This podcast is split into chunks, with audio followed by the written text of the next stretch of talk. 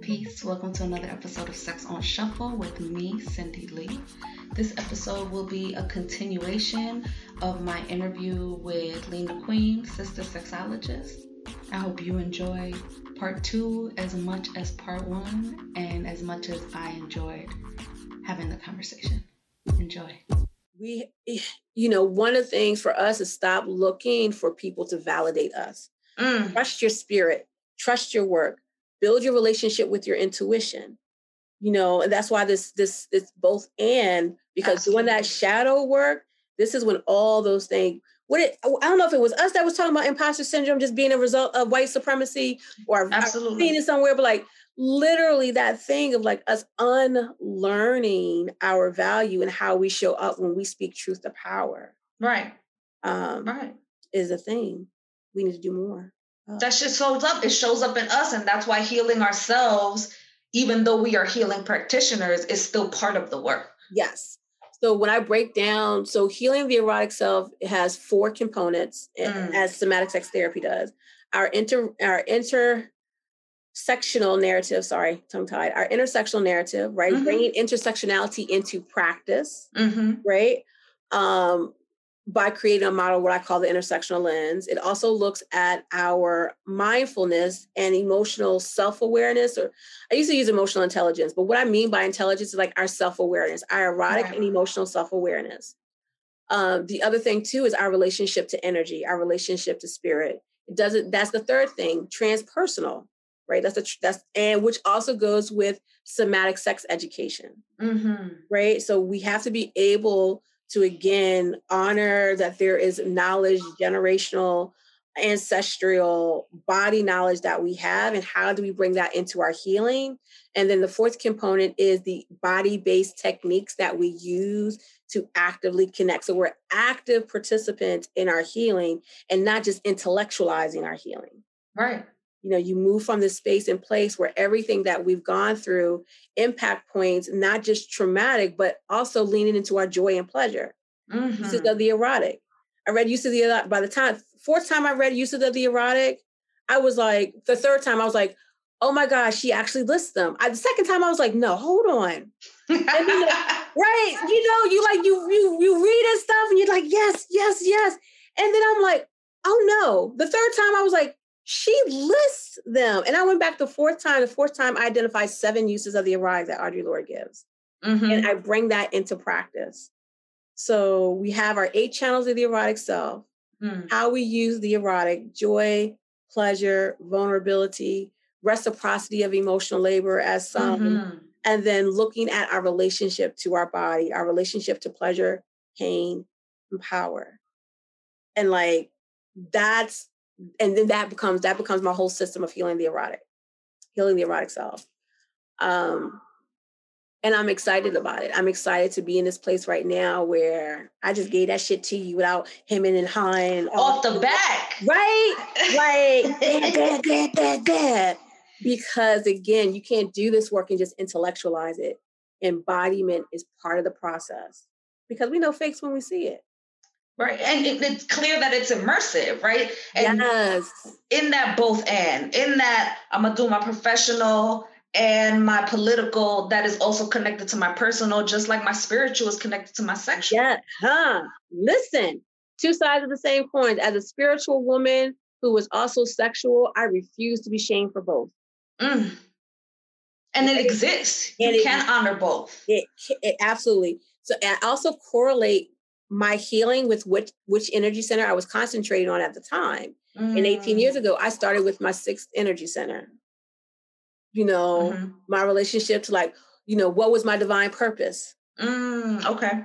Right. I start I started there with like the who and that is the question that I ask folks. Who are you? Mm-hmm. am I? And who am I in relationship to self? Um, yes, it's informed by others, but I tell people, give me four things, give me four identities right? right? And I don't mean like mother, cousin, you know, sister, lover, because those mm-hmm. are your mm-hmm. roles in relationship to other people. I want you to give me your relationship to yourself. I'm mm-hmm. quirky, I'm tender. You, girl, since you identify me as tender, I was like, I am a tender mother. yes, yes, and the power like, in tenderness. Tenderness. So I so like being able to define ourselves for ourselves is part of this process mm-hmm. because a lot of the work that I do is a lot of post breakup work. Mm. Where we're trying to rediscover who we are because we've invested so much emotionally mm-hmm. into our significant others that we have mm. forgotten who we are. Mm-hmm. So to bring people back to that source of self, we we that is our framing question is to answer who am I? And right. how clear does that answer become and how transformational that answer will become when you continue to engage and immerse in your healing. Right. And it, it prepares you for if and when you want to be in a relationship in the future that there you exist outside of that unit whatever it is. Yes. Whatever partnership it is. Yes being able to redefine pleasure for yourself being able to speak your needs that's why WAP was so important right? Mm. because it was about it was about bodies showing up to speak their needs and their desires and to expect that shit to be fulfilled. Or Period. to on if you can't right? And so that autonomy, agency and autonomy, the ability to make decisions, the ability to act on decisions that we make, you know, that's that's part of the liberatory process of activating that self permission to experience pleasure. Clearly, because you can't say that it wasn't clear, like this is what it is. I'm not gonna beat you in the head nope. or try to manipulate you like white supremacist culture has us thinking yes. that we have to like give people an allure or manipulate folks to yes. get them to give us what they want. No, this is what I want. Yep. Right. I you want it. Coat, the bag, or being very specific and being like, this is what I want to do sexually. Yes. Yes. Yeah, and that's and that's a that's a really brilliant point too. Is that the erotic, you know, for me, the erotic is sexual and non-sexual. Absolutely. Right. And being able to talk about the relationship between the senses and the self and the layers of the self that come up and not from this Freudian like who you think you are type of thing. Mm-hmm. Um, but it is important. So, and when we talk about Black sexuality um, and people of color, like we're not talking about our ability to give ourselves permission to experience pleasure because we know all the shit we get from it when we do. Mm-hmm. And I'm like, yeah, I can't, I can't. I have one. Listen, I don't know about my past lives. Me and my hypnotherapist are going to talk about that. right now, what I do know is I am conscious of the life that I have right now. Therefore, I am going to live from the space and place that I know I'm capable of, that that I should be anyway. I'm not asking nobody's right. permission. Even in hardship, my shit is still mm-hmm. liberation. I'm not asking for nobody's permission to live. Fuck right. Or waiting for the perfect setting or waiting for 2021 because 2020 has been such a shit show. 2021 is homies with 2020. How we don't know that next year is going to be worse or the same. Exactly. Exactly. Um, nope, I can't. So y'all better get ready before you got to get right. Like, what does it look like to stay present and understand that joy and pleasure and centering joy and pleasure is in the now? And what does it look like to do it in the now? Absolutely.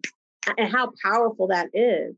I'm not saying that people, we're not going to be okay. I'm saying we're going to take care of ourselves because we're not okay. Right. And one thing about Black resiliency is our ability to bounce, our ability to thrive and experience joy and pleasure, no matter what the circumstances are that we've gone through. And that is why people globally are fascinated with Blackness. Mm-hmm. Is the resiliency factor of, of what is innately instilled in us to not forget our joy is divinely given. Therefore, there is no master over our joy. Right. It's a birthright for sure. Birth, exactly. Absolutely positively. And that's why motherfuckers try to commodify it, consume it, capitalize oh, off of yes. it. Yes. Listen, brown fishing, black fishing, everybody got a body movement except for their own. So I'm going to help. Right. Them. And that's the other thing that's also really important too is that this work centers black femme sexuality mm-hmm. um, and just like it just like other modalities other folks can learn. Can you learn from something that doesn't yes. center you but still informs you? Because unlearning anti-blackness is part of healing. Yes. Like it's just part of healing. You know i and i tell folks you can't tell me that as a black woman part of my journey has been unlearning the pathology that I've been mm-hmm. taught about myself, the anti-blackness I've been taught about myself, and that white folks or even people of color. And when I'm using the, the term of color, I'm using that in, in solidarity to mm. the black experience, US and globally. right? It, it, and that there's this work that needs to be done. And Dr. Tracy Gilbert's work talks about performative blackness for, for an intracultural conversation. Yes. And they pointedly said that work is not for people who are not black. Correct. And so I had to interpret that for how do we deal with anti-blackness? Yes. Right. And there's and there's spaces and places for everything, right? Absolutely. Like the racial justice work, some a lot of it is white people's work. Yes. What does yes. it look like to focus on the internalized shit, the colorism, the featureism, the texturism yes. within yep. the community? Within the community. It absolutely is. It'll it will be interesting to see what would the reception be as a black, dark-skinned woman, mm-hmm. right? That, you know, I always talk about fuckability in, in, in marketing, you yeah. know, and, and and how people are out here and they're enthralled by people that they want to fuck. Mm-hmm. But if I don't, if if I'm not perceived that way, what would be people's perception? Because I also know too, my stuff is not for mass consumption. Mm-hmm. So that's the other thing too, doing this work when we're going to show up and we're going to monetize our work. It is recognizing that like I have three businesses that I run. Yeah. You know, that this is not going to be my one egg in the basket, that I'm doing this focus on my community. Mm-hmm. Um, and I'm focused on th- this perspective and this lens. Therefore, my work is not for everybody. And to be okay with that, because right. we're also forced to make it applicable to all the things. And I'm right. why?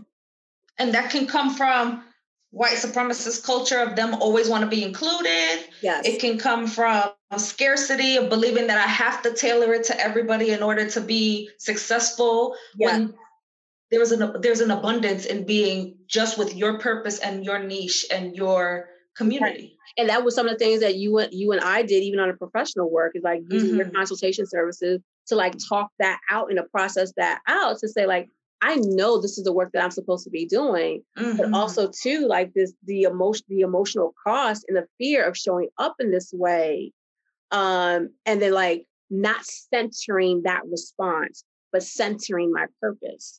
Mm.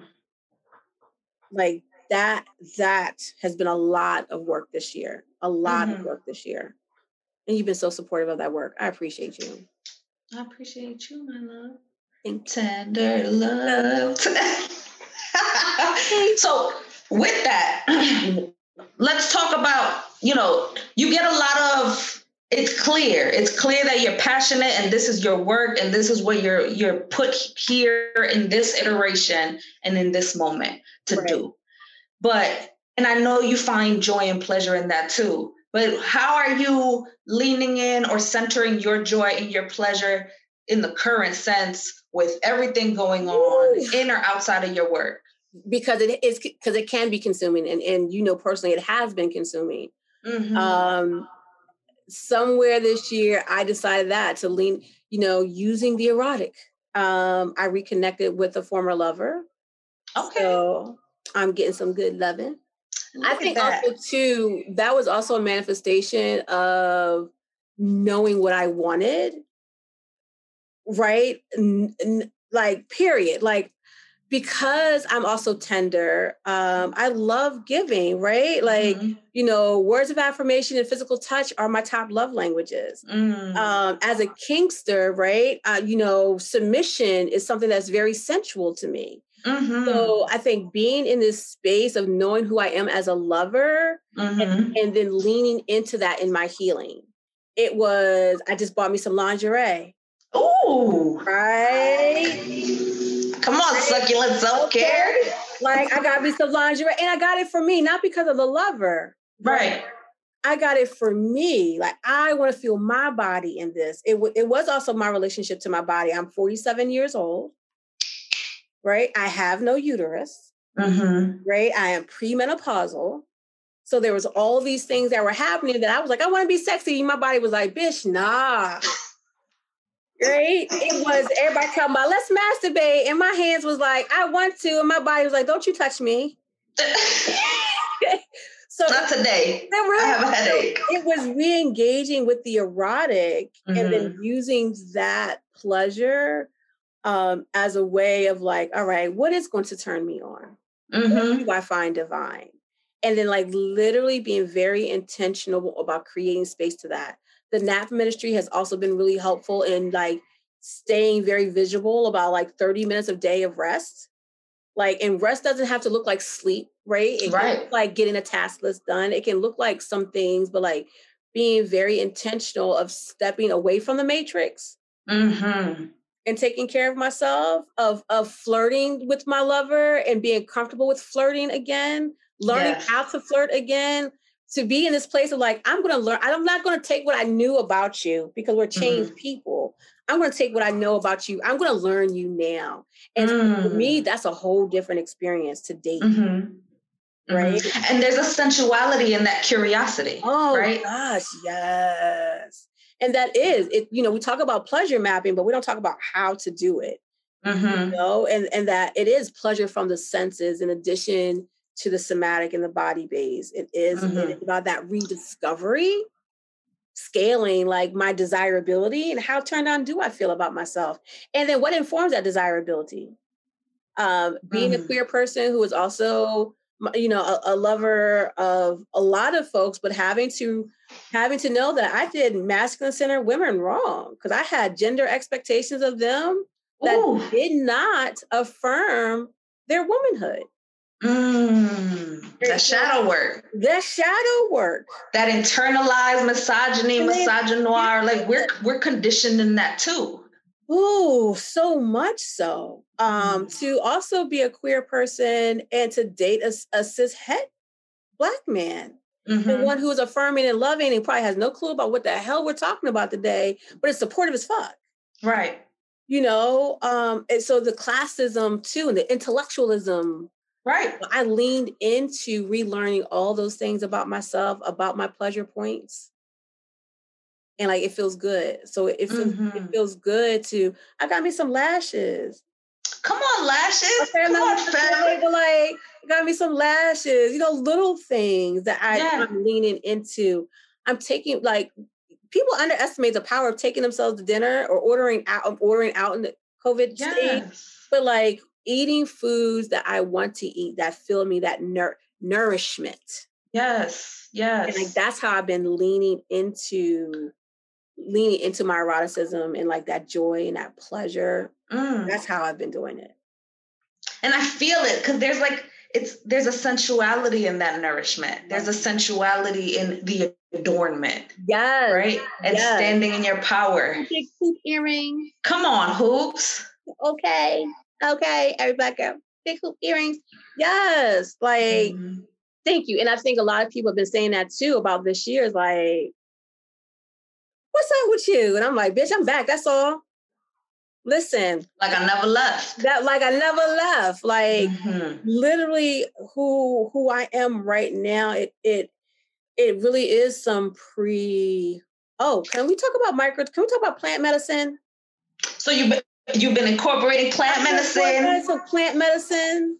As pleasure work. As pleasure work, as healing work, right? Mm-hmm. So people know me and cannabis get along in all kinds of ways, with or without THC. Blessings. Listen, mm-hmm. right? And I've also been uh, using MDMA and ecstasy. So when people don't really? think about ecstasy or shrooms in a mm-hmm. way of microdosing for um, to to combat PTSD symptoms. Mm-hmm. But there there is actual research about microdosing with plant medicine, and in the 50s and 60s in the United States, it was very popular. You know, and sure. that MDMA assisted uh, psychotherapy, I believe, has begun again in California. So like literally, if, if it's not there, and definitely know Canada, but like literally what we do, what I what I had to also learn too, reclaiming, reclaiming plant medicine. Right. So understanding my relationship to my my cannabis strands, like understanding um, the relationship to MDMA, like understanding my relationship to shrooms, like those things became also important because mm-hmm. we are mind, body, and energy. Our nervous mm-hmm. system literally produces electrical impulses.